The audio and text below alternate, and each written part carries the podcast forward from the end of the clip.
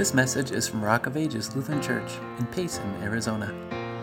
April 11th, 2021. John chapter 20.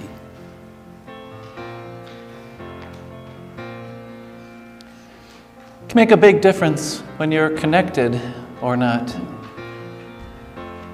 Now, some of you might laugh, but my wife and I found it difficult at times to be disconnected from the internet. I'm not just talking about the, the unreliable connection we often have here in town, but we would go sometimes months or even a whole year without having high speed internet. Now, we grew up with much of our childhood without high speed internet, but we've come to rely on it for having information at our fingertips and for being able to shop or stream music or find entertainment. And yes, it was beneficial. We, we enjoyed not having to connect every second with every single person that we met for one second, and the overwhelming feeling that the news was always flooding in at you from everywhere. So there were benefits, but we have to admit it was tough being disconnected for a while. We're glad actually that we reconnected in February of 2020, because as it turned out, a lot of people at that time would be disconnecting from meeting in person out of fear for spreading disease.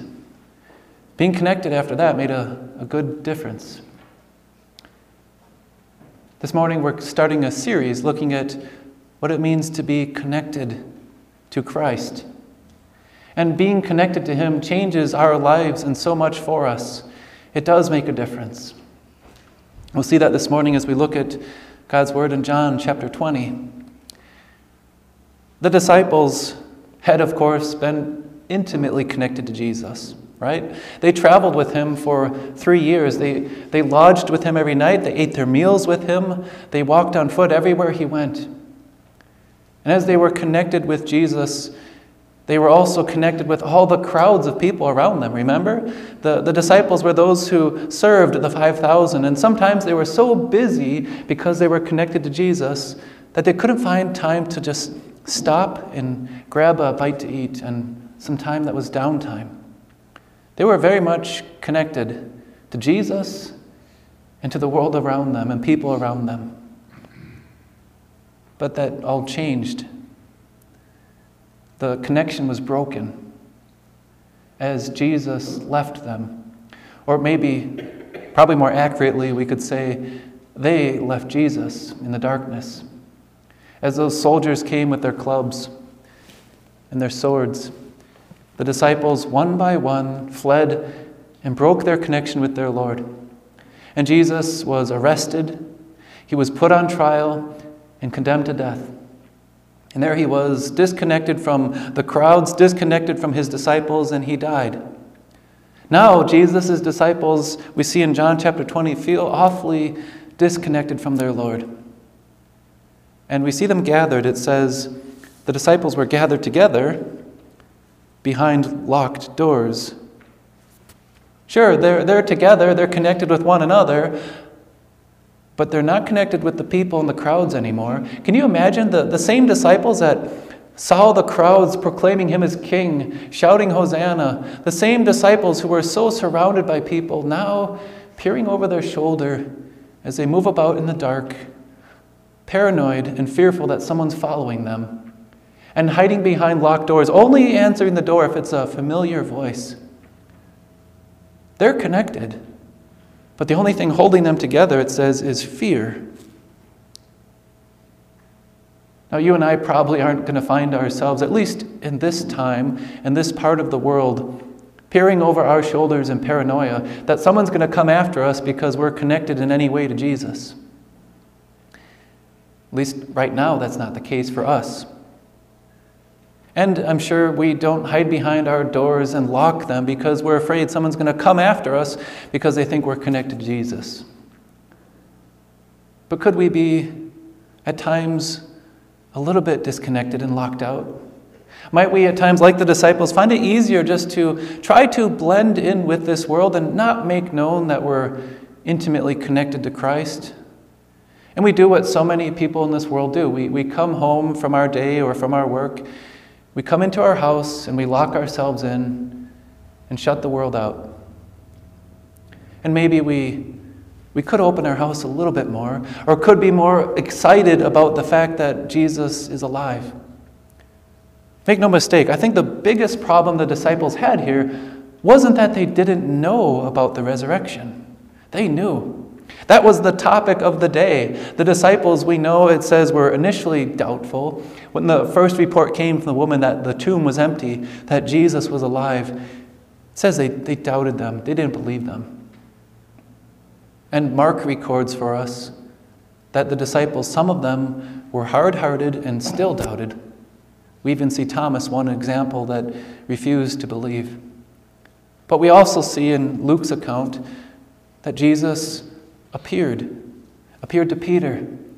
And when the two came from Emmaus, they said, It's true, the Lord has risen. And we see in John's account a growing understanding that not only are there reports and rumors, but it's true, Jesus is alive. John saw the empty tomb and believed. Peter saw and believed. They knew the tomb was empty. They knew the prophecy, they knew the words of Jesus that Jesus was alive. And the most surprising, startling fact is despite all that, there they are, disconnected from the world and locked in in fear.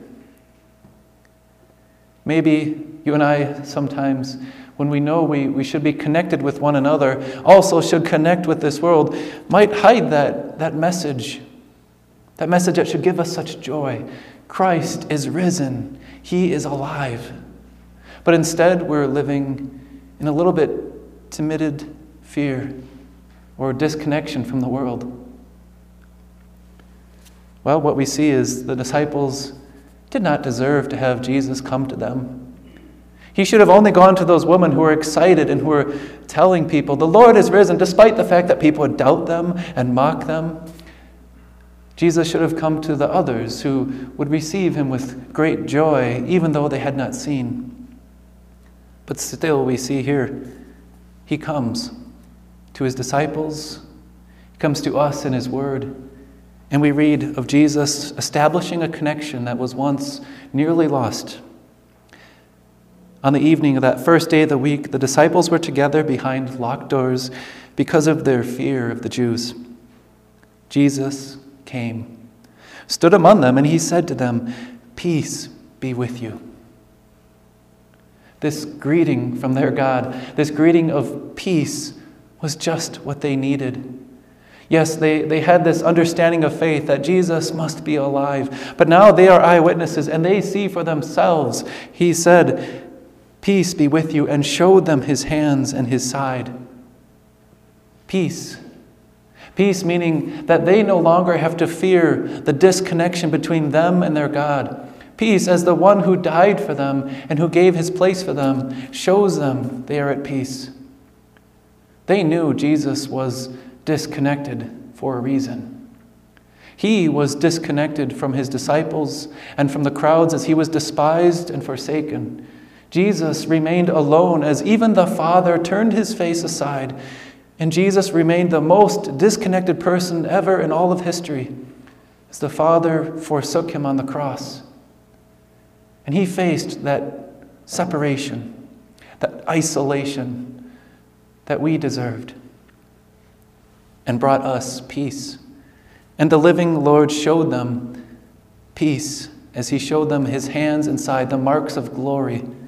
It says, The disciples were overjoyed, rejoiced when they saw the Lord. This is the, the tenth time now that that title comes up for Jesus in the book of John Lord. It's a title that refers to his divinity. He is the, the I am, the one who was at the Father's side from eternity. The same Lord who had his side and his hands pierced is the Lord, the God of all, who now declares peace to his disciples, who comes to us and declares his peace, our living God. And Jesus wanted them to be more connected than that. First of all, what, what could be better than being at peace between yourself and your God. But he says, after this, he breathed on them and said, Receive the Holy Spirit. Once disconnected with a, a, faith that was faltering, he gives them his Holy Spirit. It's the Holy Spirit who connects us to our God. The Holy Spirit is the one who brings us to rejoice in knowing the Lord is alive That the Lord who was pierced in his side gave his life and now lives for us. It's the Holy Spirit who helps us to not stand in fear and isolation, but connected to our Father and to our Lord. The Holy Spirit brings us to rejoice that we are at peace with God. And he brings even more connection. He said, Whenever you forgive people's sins, they are forgiven. This, brothers and sisters, is what brings us together together to our God and together with one another. We're connected because of the forgiveness of sins. Christ pierced and crucified, Christ risen, our sins forgiven. And what connects us now is that the Holy Spirit brings us to speak these words Your sins are forgiven to one another. And that restores any connection that could ever be broken in this world and brings us to peace with God and peace with one another. Can you imagine any better connection than that? God coming to us, His Son, assuring us that we have peace. Him giving us His Spirit. You have the Holy Spirit and are connected intimately with your God.